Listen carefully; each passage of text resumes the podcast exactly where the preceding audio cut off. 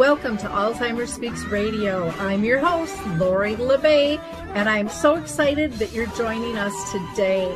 We are going to have a fascinating conversation as usual as we learn from people all around the world at all ages and stages of life. Stay tuned as we shift our dementia care from crisis to comfort.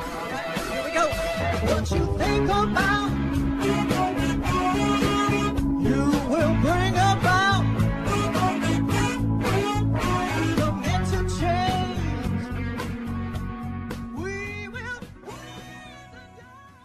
Well, hi, everyone, and welcome to Alzheimer's Speaks Radio. I am so excited for our conversation today.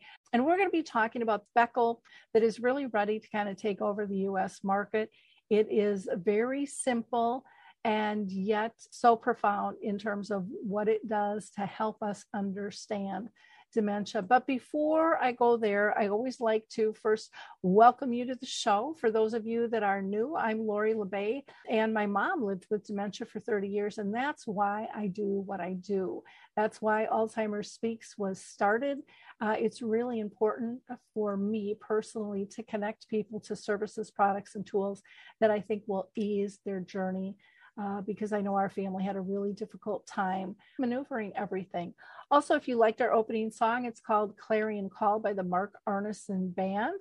And if you haven't checked out our new website, our main website is alzheimersspeaks.com. Please go there. We have one page that is dedicated just to all the free resources we provide you. Plus, we have pages if you're interested in branding and marketing or speaking. I also want to mention a couple of support groups and events that I have coming up. Arthur's Memory Cafe is held virtually the second and fourth Wednesday of each month from 1 to 3 o'clock.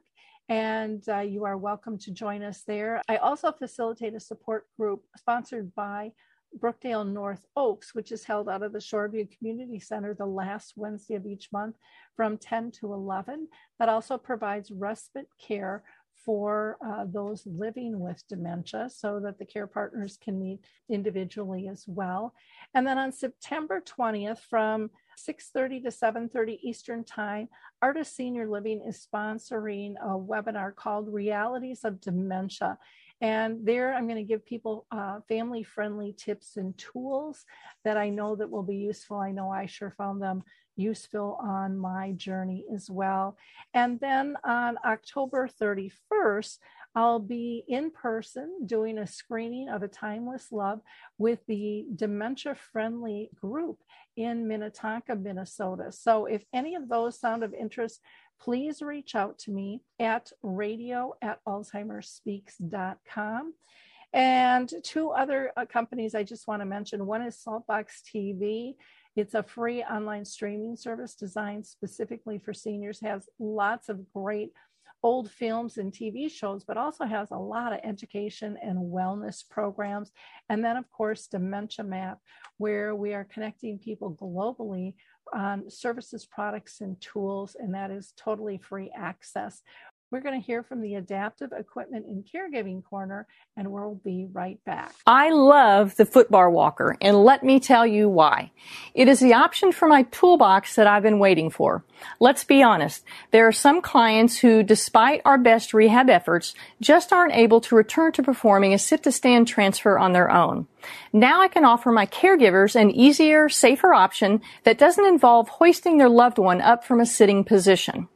I don't recommend this walker for all of my clients, but I do recommend this walker for those caregivers looking for an easier, safer option with transfers.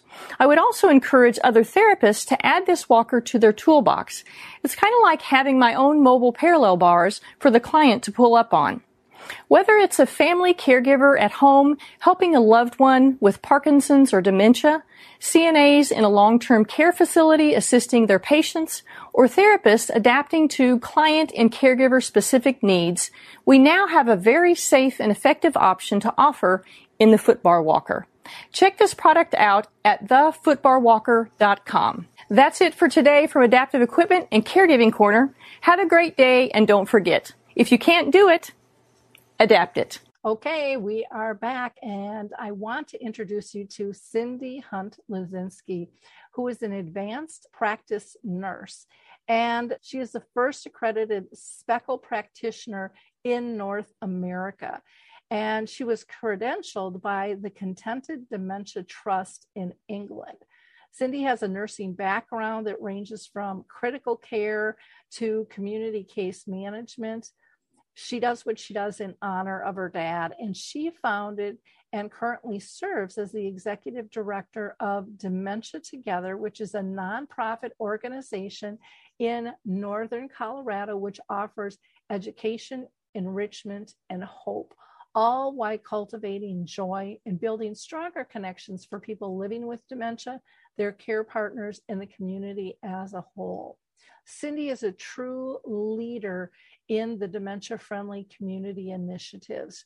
She facilitates care partner support groups and works with her Dementia Together team to provide dementia friendly education and more than 300 in person and online memory cafes. She advocates for community collaboration to make living with dementia the expectation, not the exception. So, Cyndy, I love having you on the show. So, I really appreciate you taking the time. I know how busy you are. Uh, it's amazing all the work you guys are doing with dementia together. So, again, thanks thanks for being with us today. Oh, my pleasure. Now, you know, I mentioned to people that you're, you know, you do what you do in honor of your dad, but why don't you tell people a little bit more about him and and what got you into this mode? Sure my dad was a trout researcher for the state of Wisconsin for many years. He did trout stream habitat improvement. He got awards all over the country for his research. And I, the Trout Unlimited friends would say, Oh, your dad was a legendary fly fisherman. To which I'm like, Well, yeah, he knew where to fly fish because he did all the trout stream habitat improvement. But uh, he, I say, he's even a better dad than he was a trout fisherman and he, just this brilliant guy and as researchers are.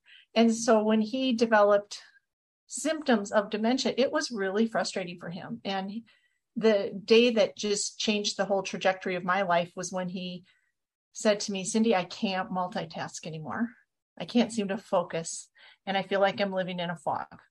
And those are words i'll never forget because as a nurse case manager at the time out in the community i had a geriatric caseload I wasn't passionate about dementia until that moment. And that was the moment when I thought, okay, my dad has really lived well. And it became an overriding passion to help for me to help him finish well. And so I just studied all sorts of person centered care methods of dementia care. I didn't even know that so many existed. And um, that's what really got me into finding out about contented dementia and into this whole idea that, oh, well, people actually can live well with dementia and he is going to be able to finish well but it's going to be up to me and the people around him to make that happen yeah well and through your research you know that's kind of how we got connected if i'm not mm-hmm. mistaken mm-hmm. you reached out to me because I was out there blabbering, kind of doing, doing the same thing. Like I got to make this world better for my mom. You know, where is everybody? Yes. Feel where are all these resources? Um, you started, you know, your own dementia friendly community. Why don't you give people just a little snippet of why that was so important for you as well?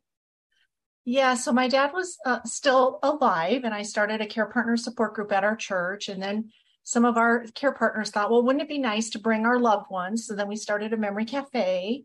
And from that, there was a group in our community that wanted to start a B Sharp Arts Engagement program with the Fort Collins Symphony. And with that, 30 couples were able to attend the Fort Collins Symphony. Their tickets were underwritten. They were part of a study at Colorado State University looking at their sense of connection, their mood, and actually their cognition. And uh, even though people living with dementia as a progressive process, um, they actually showed an improvement in cognition while they were involved in that study. So that was this community effort of a lot of groups um, just working together, and the energy for that was so high that they said, "Well, what's next?" And that's where I'd been kind of sitting on my hands for 18 months, saying, well, what's next is we need to do dementia friendly communities. We need to do some business training in the communities. And um, so that's then we launched into that. We launched into uh, more memory cafes and really from our advisory board, which is people living with dementia and their care partners. Um, we also started this patient resource folder that we give to medical providers in Northern Colorado. And so that hopefully we're changing the way people get a diagnosis. So rather than saying, yeah, you have dementia related to whatever, come back and see me in a year. Um, hopefully it's becoming increasingly more common that people here in Northern Colorado, they may get a dementia related diagnosis, but they also should get a resource folder with information that doesn't just contain dementia together information, but it contains a lot of the community resource information on one page because we don't want to overwhelm people. It contains a one page tip sheet for a person with dementia and a one page tip sheet for a care partner. Again, because they're overwhelmed, let's keep it simple. And then just pocket cards for each of them to share. Either I'm living with dementia, your patience is appreciated, or my companion's living with dementia, your patience is appreciated. And then also all the activities that they can get involved in so that they know right away from the get-go they don't have to walk this journey alone. So that's kind of we, we kind of hit it from all sides. We've done healthcare education senior healthcare education care partner education we've increasingly been getting into more law enforcement education as well and specifically we teach from the contented dementia approach which is different from what other groups in the northern colorado use. Um, and that helps us not duplicate services for each other. It's amazing all you've accomplished. I, am so excited that you're getting those patient folders out, but I'm still kind of almost irritated that others aren't doing that.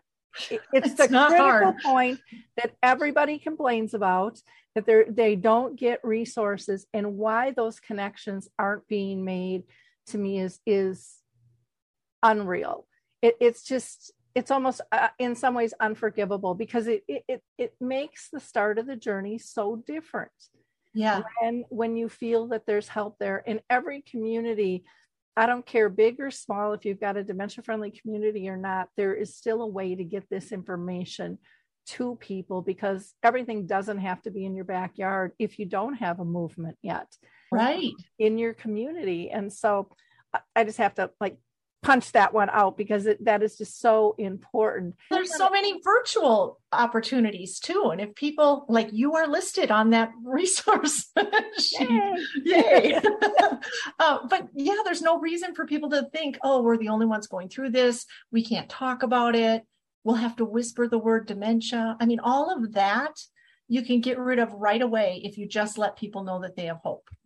That well, and, and just uh, you know to allow people to breathe through this process instead of hyperventilate the whole way from mm-hmm. you know i mm-hmm. don't care if you're the one getting the diagnosis or if you're sitting alongside supporting them i mean it it does it takes your breath away and it's like mm-hmm. what do we do now and there's no answers really for the most part typically at the doctor's office except here's another here's another appointment and and if you'd like a prescription I mean, a lot of them don't even get, you know, the Alzheimer's Association number. Mm-hmm. And there's just so much information all around the world that can help. And I love that you're working with law enforcement. I think that that is just, I mean, we've, we've seen and heard all kinds of horrible stories out there.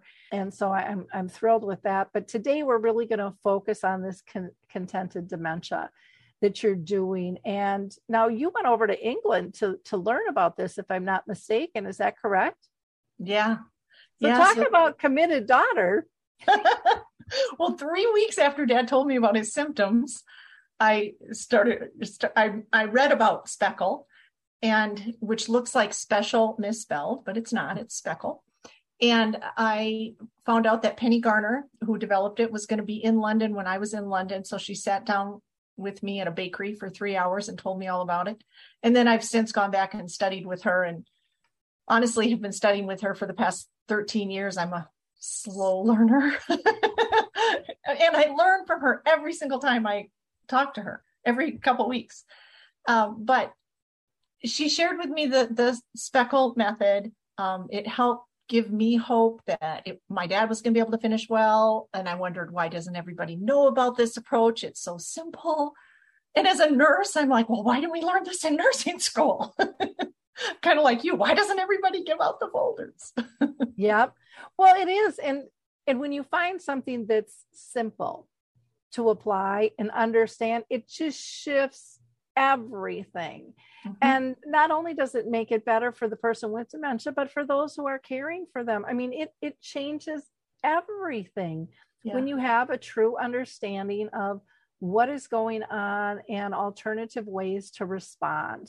Yeah. You know, to, to be able to create that that joy and still, you know, feel those relationships. And I think that that is um, one of the things I adore so much about you and the work that you do is everything comes from your heart.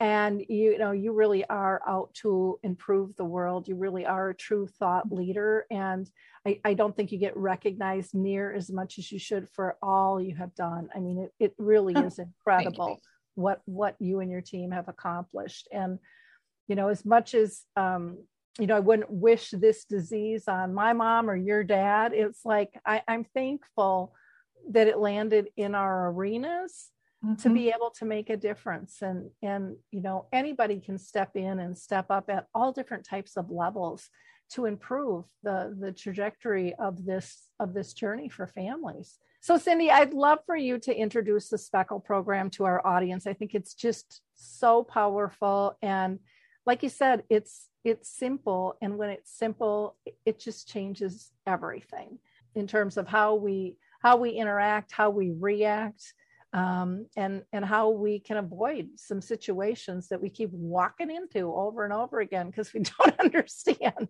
yeah, yeah. Well, the SPECAL method is rooted in person-centered care. Like a lot of other person-centered care models, it's all about learning from the expert. The person with dementia is the expert. It's about what do we need to do, the people without dementia, to help this person live well and it's really focusing on their strengths. What can somebody with dementia still do? The difference, I think, from SPECAL compared to other methods is that, you don't need absolutely no biomedical knowledge of dementia. Um, I don't really care what kind of dementia you have because we're we're treating dementia as simply the disability of no longer efficiently storing the facts of what has just occurred while still storing the feelings in the same way. So, even though that's an oversimplification of dementia, when we treat it as if facts are randomly, intermittently, and with increasing frequency not storing for somebody with dementia, mm-hmm. but yet the feelings about their experiences are still storing, it changes how we interact with them. And so we use what we call the SPECAL photograph album to explain that and with this analogy, every experience we have is stored as a photograph in our albums. And every photograph contains the facts, as you can see, kind of the light color here, of what just occurred and the associated feelings surrounded by the feelings. So the taking and storing of these photographs is an automatic, unconscious process going on in the background of our lives. It's unobserved by us and unobservable by anybody else at the time of storage. So as time goes by, page after page after page of these photographs build up in our albums, and our albums fall open naturally on today's page. And this is where the latest photographs are flying in. And it's this latest information that we must have if we're going to make sense of what are we doing? Who are we with? You know, where are we? Why are we here? So we consult our albums all the time. So every time we have a let me think moment, using this analogy, it's let me think, let me look in my album for a fact I need to help me make sense of what's going on in my life. We even use these albums in normal communication every day. So anytime we're asked a question, we don't just know the answer we have to consult our album first before we can actually even give an answer. And the example I often use is if somebody asks me, Would I like a cup of coffee? Well, would I like a cup of coffee? It all depends. Let me think. Let me look in my album.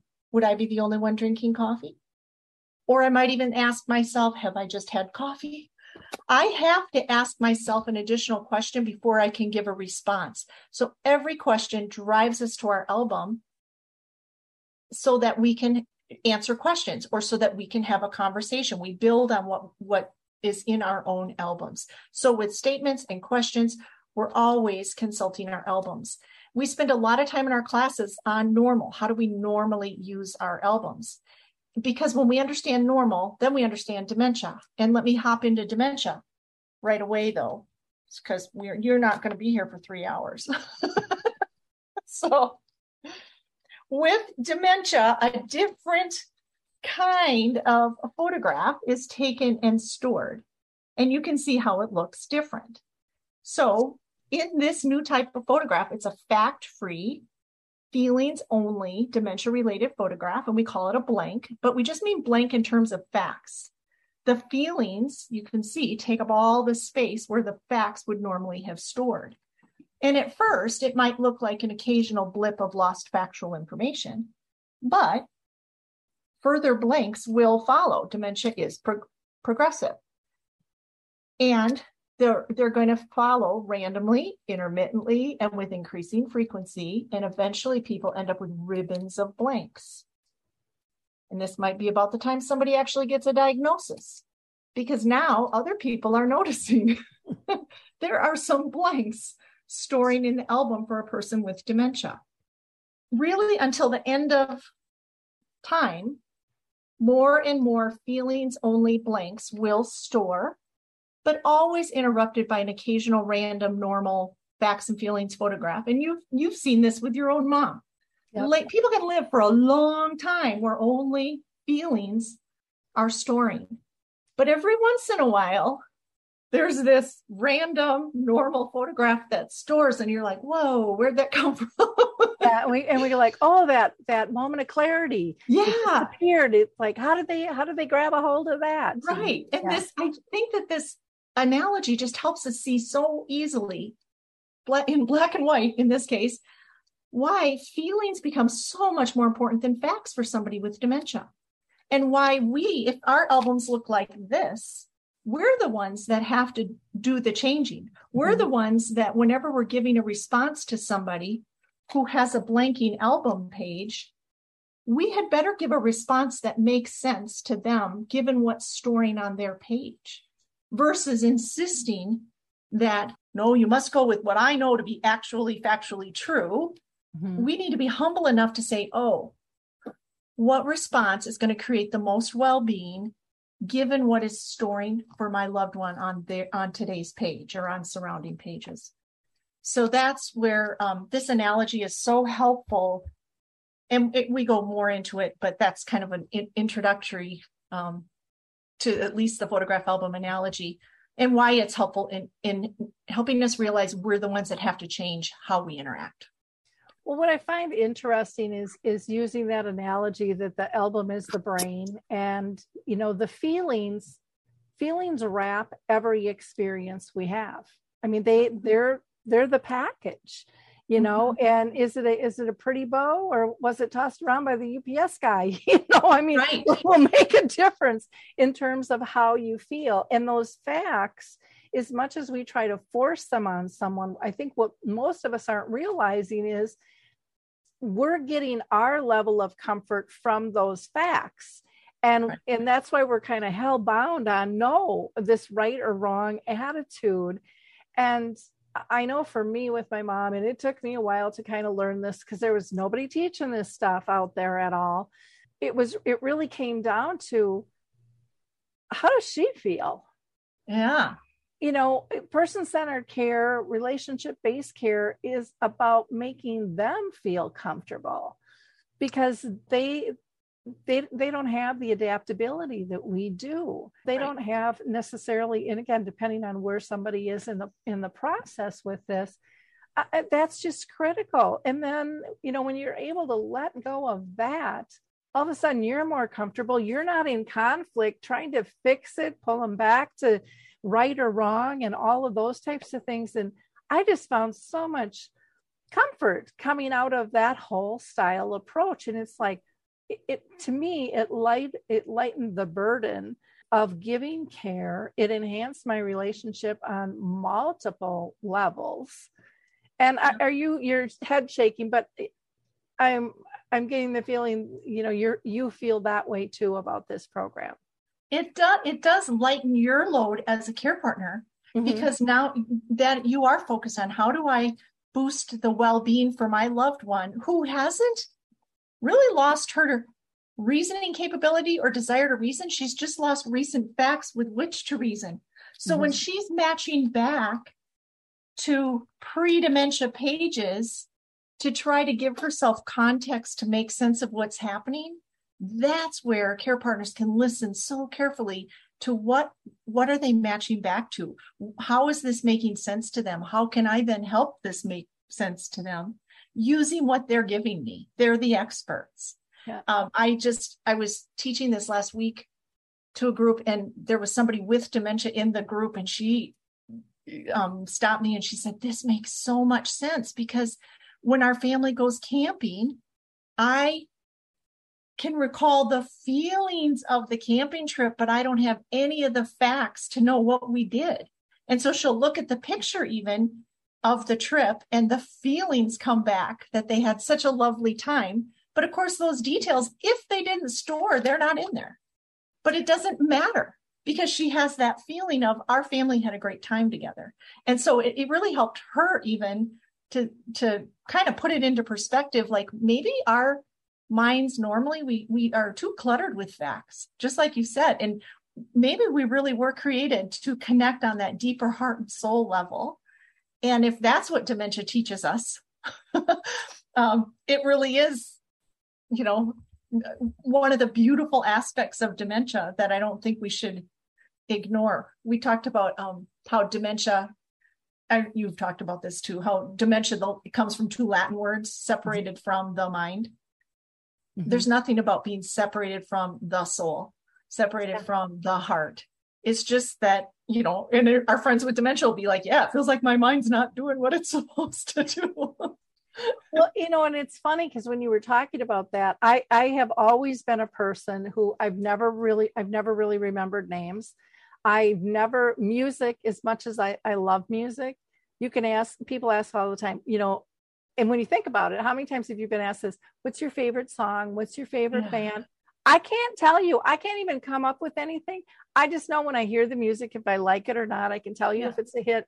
But I have never gathered information in deep in fact on a lot of different areas of my life where i have i have one friend um, who is who has since passed and and on the speaking circuit and she spoke for gosh 50 years she could go back and i don't care what year it was she would tell you the color of the carpet and the paint and how the room was laid out and you know and I'm like, you've got to be kidding me. I can't even tell you what city I was in, you know, because yeah. I remember the experience. If I remember the state, I'm doing good. But that's just me. I I store the emotions. And the so feelings for you. I mean, already. And we well, that's the beauty. Like if you would get dementia, Lori, those feelings will always continue to store. Yep. Yep. So it's it's really interesting because I've been like that really yeah. all of my life. And not that I can't remember details uh, at times, but kind of what I consider fluffy stuff. Yeah. That doesn't like, I, I just don't have time for that. Like, don't, don't clutter. don't ask me to be on your trivia team unless you want to lose, because yeah.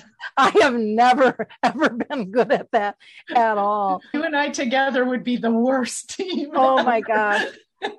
you know, I want you to um, give us a couple of examples, if you and that I think are really common on how the SPECAL program could help family and professionals when someone says they want to go home, and the mm-hmm. other one is calling somebody the wrong name.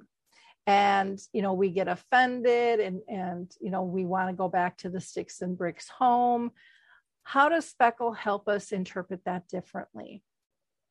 Well, we go by three golden rules, and they're counterintuitive and they don't make a lot of sense unless you know the photograph album analogy, especially the first one, which is don't ask direct questions, because the recent facts may not have stored.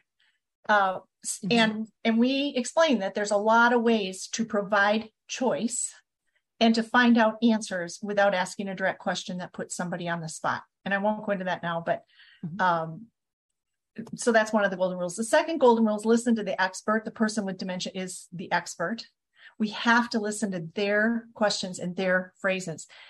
And that's the key with answering your question about what about when my loved one says, I want to go home. If their page is filled with blanks and they're saying, I want to go home, let's listen to the expert. And what they're telling us is they don't feel at home. Home is a feeling, it's all about the feelings. And so our response has to join them in that, consider what their page looks like, figure out what could make it look and feel, or what could make it feel more like home for them.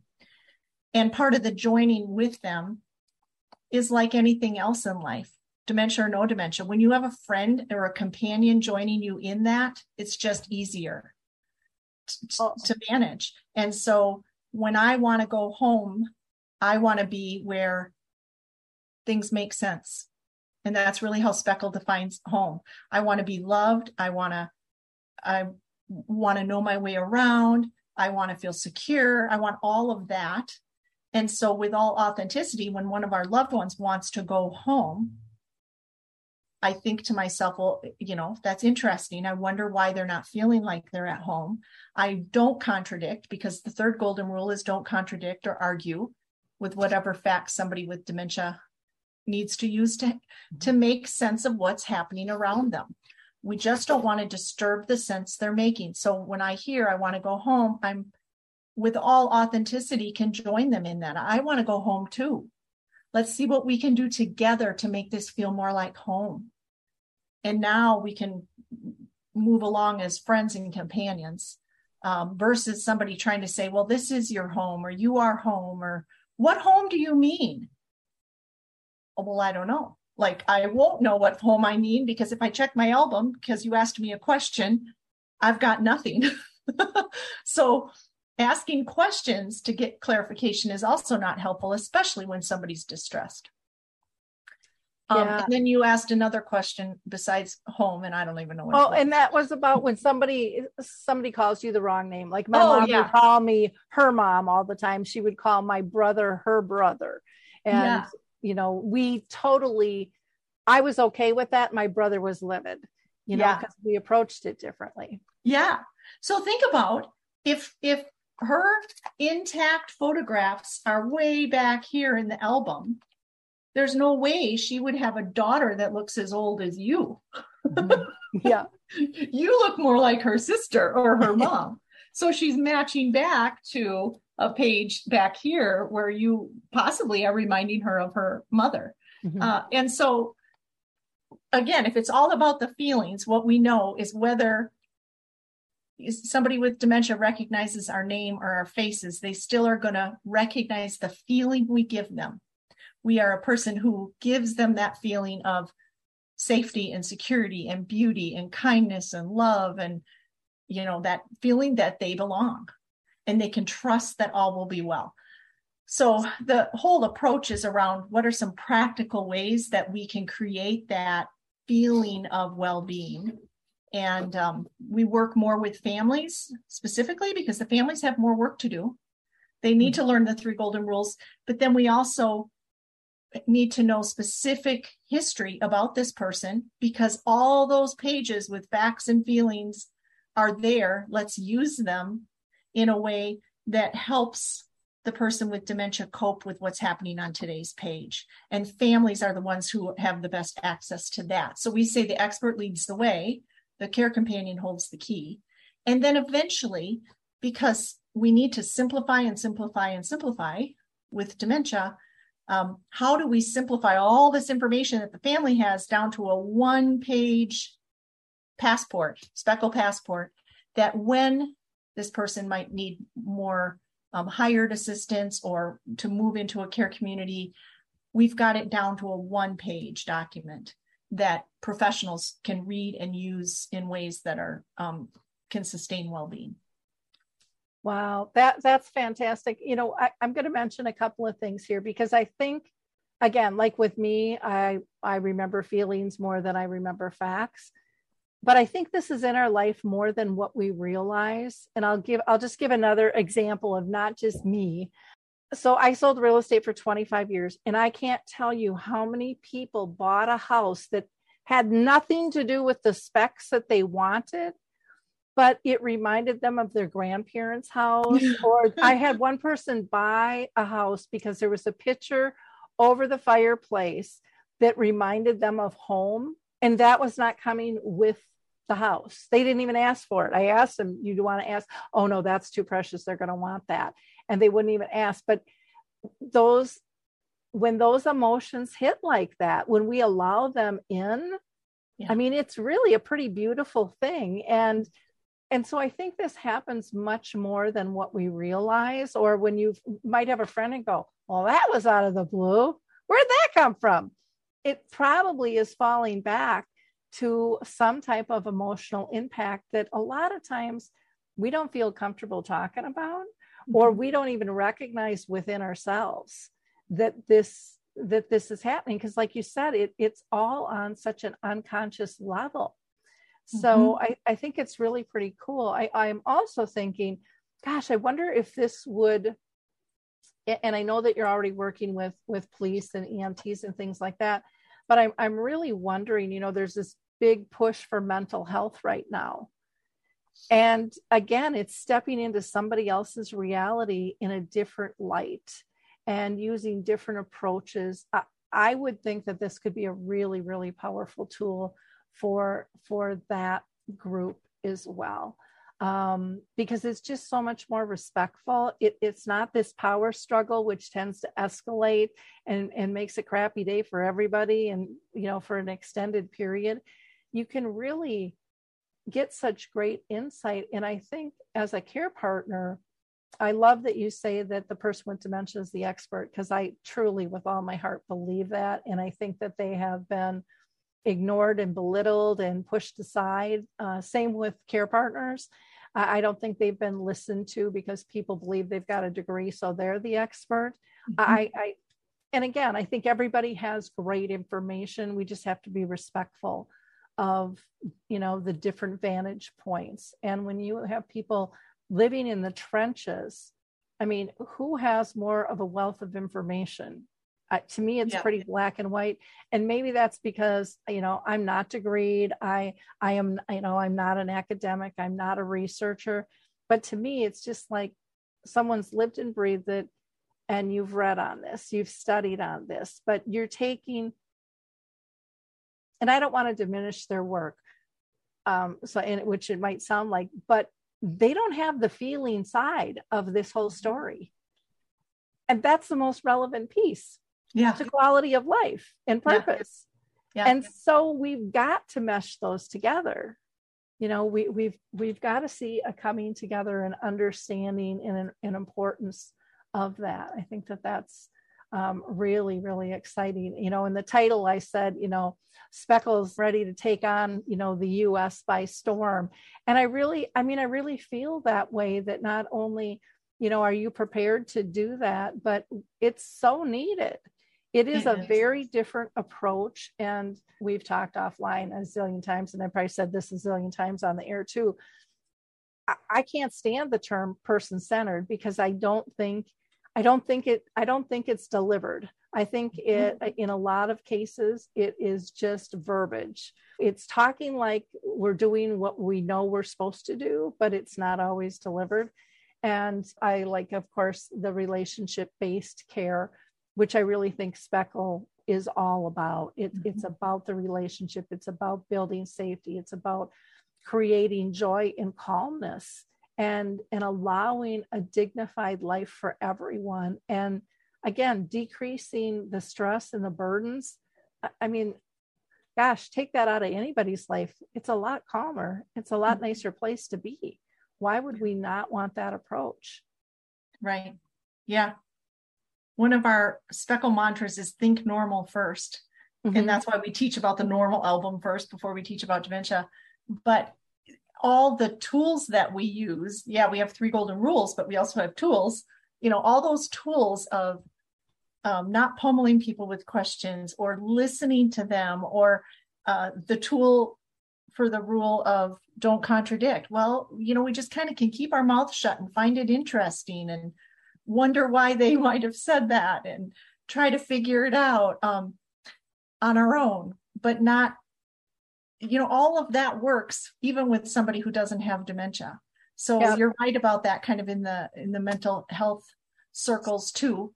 Um, I always challenge the term uh, enter their reality because I, mm-hmm. I think that that's with SPECAL we don't use that terminology it's more like we consider what their album looks like mm-hmm. on their page because we're not wanting to enter their reality and stick them in the past make them stuck mm-hmm. there we want to we want to consider their page what facts are they using from their past and then help them cope in you know with what's happening today because they still have to live in today's world but how can they do it in a way that they've got somebody with them who's not um, disturbing the sense that they're making so it's a so lot it's, of practical stuff like that too.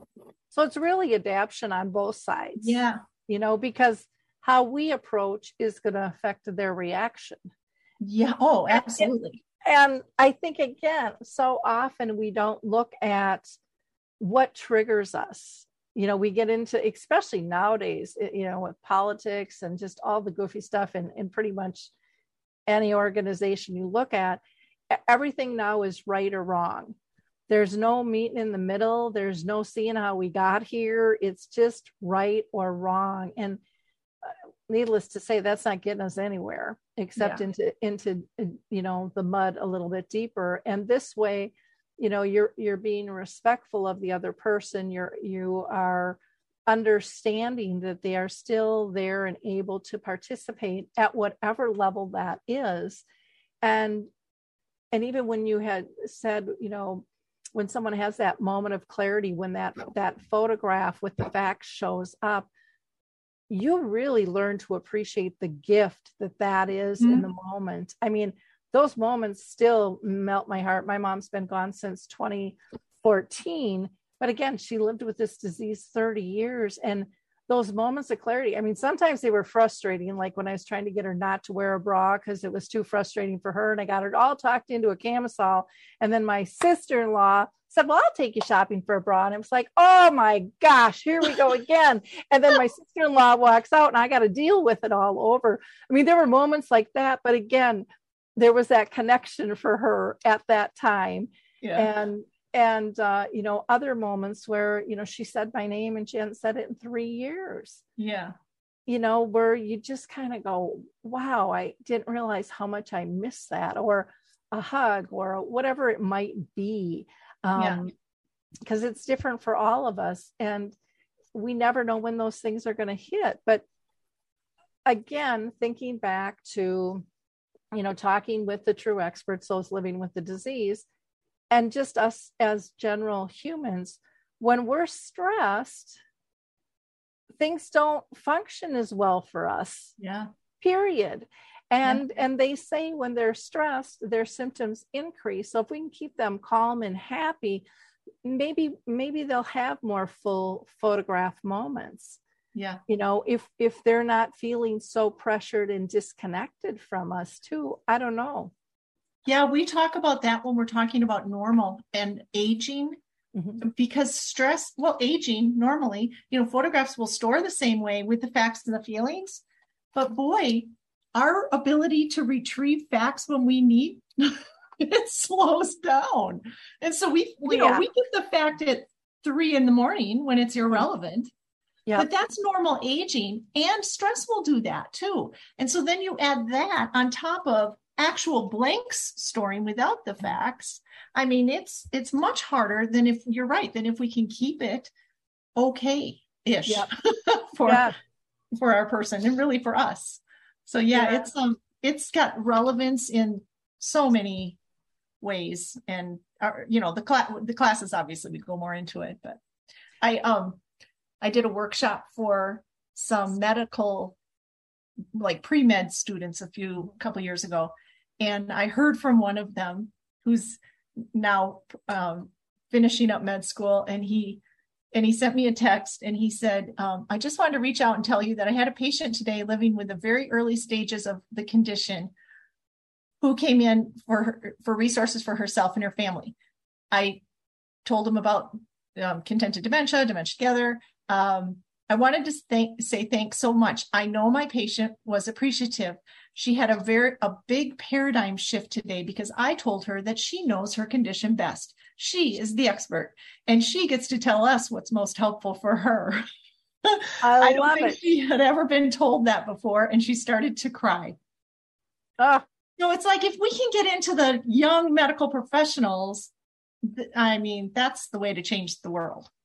Oh, I I agree. And you know, for that person to be able to see the difference, Mm-hmm. it's just massive. It's you know, and we all want to we all want to cure, but in the meantime, we have to learn how to care better Yeah. uh, for people and and realizing all this. When you were even talking about you know aging process and how we wake up at three in the morning, you know, I'm 63 now, and I can't tell you more often than not when I get together with my friends. I mean, we joke that it's a verbal puzzle of like, who is that person who no, no, it wasn't that. Well, did, didn't they go here? And it was like, you know, six people join in and we still don't have it figured out. And then all of a sudden, you know, 15 minutes later, somebody goes, it was so and so. And and again, this isn't something just dementia related. You know, I, I, I slow retrieval. Start using Yeah. that phrase. It's slow retrieval. It's there. yep. yeah. Just don't get it. But I think time. sometimes we try to make it so different and then we push it away. Well, we don't need that. It won't be useful. And, and, and I still say whatever's good for dementia is good for the whole world. Yes. There's so many Yeah. different applications and so many overlaying situations that it can help with. So Mhm. you know, I'm really excited about about this. Now, for you, what's the biggest obstacle of getting this new approach out in North America? Because I know people kind of get stuck in their ways. Well, and professionals especially, and I can kind of bash us because I am one. but we love to stick to our, you know, biomedical model and here's the latest treatment. Maybe we should try this and that. But if if you kind of rise above the diagnostic line, as we call it in SPECAL, if we really just treat it as a simple inability of our person living with dementia, no longer efficiently storing facts, but continue to store feelings. That it's so simple that I think professionals will shun that, like, mm, dementia is more than memory, you know, all that. So I think that's part of it. Um, and I think that there's a lack of c- commitment among leadership in senior care, healthcare, that, well, I do want you to come in and teach my staff, but can you do it in um, an hour? And then you get a call, you know, two weeks before. It's like, well, make it a half an hour. and and you cannot do adequate dementia education with professionals in an hour. Um, but I get it because then you get the people where, well, what if I invest in them and they leave? I'm not going to invest that much time in these staff members because turnover is so high. To which I respond, you know, what if we don't invest in them and they stay? Um, either way, it's going to be difficult. Um, and I think people might stay more if they feel empowered to know some strategies that make a difference Oh, and I they can agree. get some quick wins. And I did do a study with a place in northern Colorado pre-COVID, though, um, where their turnover rate was 86%. We did six months of intense training. So we did an introductory session for all the staff. We followed up at, at staff meetings. And six months later, their turnover rate was down to 26%. So it was it was significant. Now with COVID, I don't know how that's changed, um, but I just think we got to start somewhere, and and I believe it's starting with because this is a family driven model. We are working with the families and they're getting it and they're seeing huge successes. Their stress levels are decreased. Their ability to identify the positive aspects of caregiving increases. I mean, all that kind of stuff. They're going to be the ones, the consumers are going to be the ones to say, oh, well, I might admit my loved one to this care community, um, but we're doing it the SPECAL way. I'm Yeah. not staying away for two weeks. It doesn't Mhm. need to be traumatic. This is how we're going to do it. So those are the kinds of things I think it will be the consumers that change our industry even in, in, in hiring in home care people too that families can say here's the information you need i want you to respond you know learn about SPECAL for my loved one this is how we're doing it. And i guess it's just going to change one person at a time or one family at a time eventually one organization at a time. I don't see a fast track yeah um, i what i find culture. frustrating and i mean i've heard this since day one since i stepped into this in 2009 was well this is the way we've always done it. Yeah and it's like yeah and you're the first to admit it's not working so why are you continuing yeah. you know um and yet i understand especially in today's age they are worried about staff turnover. They're worrying about just covering shifts to even be able to offer yeah. training. Yeah. Uh, they're they're worried about people living leaving. But again, I'm with you. I think if they if they feel heard and things are simplified and de-escalating, you know, they're able to de-escalate situations.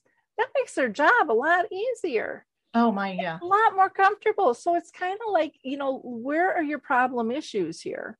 Mm-hmm and and how do you resolve that and you know when you and then when you did this over a six month period i think that's one of the problems too a lot of times people like well we're gonna we're gonna send one person in as our lead and they're gonna you know they're gonna do the train the trainer yeah and they really haven't had the experience or maybe they're just not um maybe they're a good learner but they're not a good teacher yeah um and they they don't allow others to kind of share their experience, which I you, you do just a great job at that in terms of figuring out how does this go, and then also doing this over a six month period, you are there to support ongoingly. I mean, it's it's in their face in a nice way, mm-hmm. but you are auxiliary staff coming in to support them.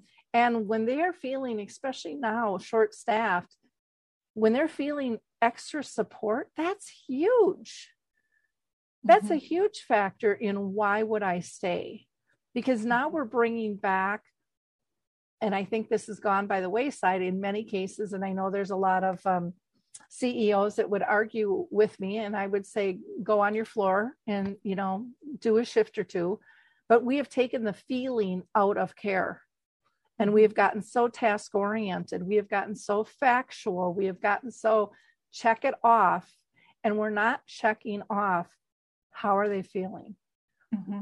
you know how is their day really going and mm-hmm. that's i think what pulls most people into healthcare is they they want to improve lives and when they're left at the end of the day with a checklist and maybe a slap on the hand because they didn't get it done fast enough that's really not the encouragement that they're looking for and it's not fulfilling what they thought the job was going to be like either yeah. Yeah, I mean, you're you're touching on the whole compassion fatigue thing that we're seeing among people that certainly have feelings. They do mm. care. That is why they went into it. They're trying to do a good job and they're overwhelmed with staffing issues.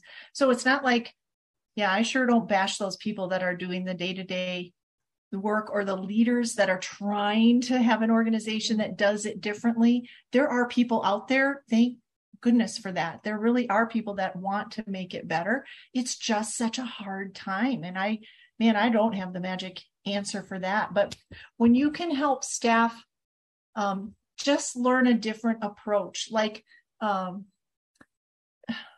one example, you know, we try to really help them pay attention to exact verbiage of, of the person with dementia. What, what are their exact words? And or what what really resonates with them so you know like when they talk about a, a difficult situation and well we redirected him that's mm-hmm. not good enough i want to know how did you redirect him tell me the exact words you used because to try to redirect him no you can't go in there that's not redirecting that in a mm-hmm. meaningful way redirection is oh ralph i could use some help over here because ralph is the guy that loves to go help people and so just knowing that little bit about him, or we had another lady, oh, Debbie, I need somebody to pray with me for my children right now. Boom, you could get her away from wherever she wasn't supposed to be. So knowing just key little pieces of information on a passport can make their life so much easier. And then you can talk to the staff about, you know, keep track every single day. What is one thing that went better today because you were there? And I think if if we would encourage this, the direct care providers, the leaders to to track that every day, at least they'd have a reason to come back to work tomorrow because they are making a difference. They're trying. It's just so it's hard. I Oh, I, my I heart goes out to them too. Man, it's hard. Yeah, I know when I used to go out and do the the family by choice series that I had, we would educate the staff and the families on the same day the s- same information Mm-hmm. because uh, what I found was you know everybody everybody affects one another so if we're not giving them the same information at the same time it just slows down the process yeah. but one of the biggest things that that I always recommended, which sounds like you're doing too, is log those good times instead of so and so hit so and so. Sally's purse is missing. Somebody had an accident. What, whatever it is, it it always seems to be the negative. negative, and then we wonder why quality control is all over us, and what they're looking for. Well, we've trained them to look for the bad things, and not that we Yeah. don't have to disclose those, and not that we don't have to deal with those, but my God, even it out. You know, talk talk about the smiles and the laughter and the joy or the calmness or the the beauty of a situation. I mean it doesn't take long and why aren't we spreading kindness and then when there are difficult situations to tease them apart with the details of tell me the exact words not judgment not for judgment Mhm. or condemnation but for oh how can we learn? Let's Yep. try this. And then it's like oh okay well that didn't work. Okay now let's try you know it's like we it's not a mistake. We figure out what doesn't work until Yep. we figure out what does work. And that's the approach i would hope that we'd all take because not i mean it's humans working with humans so it's never going to be perfect. Yeah. but wow if we can make it better for the staff better for the families better for the people living with dementia that's really what it is all about. And and with SPECAL i think you we can sustain lifelong well-being if you get everybody on the team who gets it. Yeah. But i think you know we've lived in a world so long full of judgment. And so that's that's where their brain first goes. Yeah. you know they're remembering the facts of oh i'm going to get written up. You know not that hey they want to use me as a resource. Yeah. That's a big there's a big difference there in terms of how how that is approached or allow like one of the things i loved when i was in healthcare when i was younger was they gave me permission to fail. They gave me permission to try new things and and, and they said go for it. I mean the worst that's going to happen is it's not going to work and then you adjust and go forward Yeah. versus waiting for something that you think is going to be perfect probably will never be and then it'll never get off the ground or tried. Yeah. You've done no good. You've, you've just spun your wheels and probably pushed people out of your organization going you know they talk the talk but they don't walk the walk. Yeah. Yeah yeah we kind of say no right or wrong it's just whatever works yeah And, and like I said, it's like you go, huh, okay, well, isn't that interesting? We use the interesting tool. yeah that didn't work. okay. but, it, but it's so true because Yeah. every person with dementia is different every care partner every environment every moment is going to Yep. be different because that that album is going to flip around and so what worked today might not work tomorrow i mean we've all seen that happen and go how is that and it's like well look look at the album. Think about it. I would really encourage people to to reach out to Cyndy and learn more about this program. Sign up you know get some get some classes get some education. Shift your dementia care. Again it doesn't have to be complicated. No. and i think sometimes professionals think that it has to be complicated and it really doesn't you know Uh-huh. the the easier it is the more it's going to be implemented come on that just makes sense Yeah. and and anybody at really at any age can understand this even small children oh yeah. can, can understand this whole process and again there'll probably be some people like me going well i already have some of those holes and that's kind of how i've been all my life in in these areas other areas look out because i'm not going to forget a thing you know, but it, it is applicable in a lot of different ways. So you can reach Cyndy by emailing her at Cyndy, and that is C-Y-N-D-Y at dementiatogether.org, or you can go to their website, dementiatogether.org, and they're on Instagram and Facebook again. And that name on Instagram and Facebook is a little bit different because that was your original dementia friendly group, which is Dementia Together NOCO for Northern Colorado. So thank you so much. Any any last words of wisdom for us before we wrap up? No, just don't get stressed when you have slow retrieval, Lori. It's okay. I try not to. I do my breathing and my meditation. oh gosh. Well, again, you're just such a joy to always have on the show. Keep up the great work, and I wish you nothing but the most success. Um, uh, it's, it's, wonderful mutual. to see what you're doing. Thank you. Thanks for having me. Bye now. For our audience, please like, click, and share. This is this is information that shouldn't be kept a secret. You know, we need to help her spread the word of the SPECAL program, make everybody's life a little bit easier and more dignified. Bye now. It's time to rethink, renew, and reimagine retirement. Hey everybody, Jared Sebesta here, host of Retire Repurposed. Now, this podcast is about the non financial parts of retirement, which many times can be even more challenging than the financial. We believe retirement is not the end, rather, the beginning of what could be the most impactful, purposeful, and fulfilling season of a person's life. So don't retire, become repurposed. To listen now, search Retire Repurposed on your favorite podcast platform, Senior Resource, or Life Audio.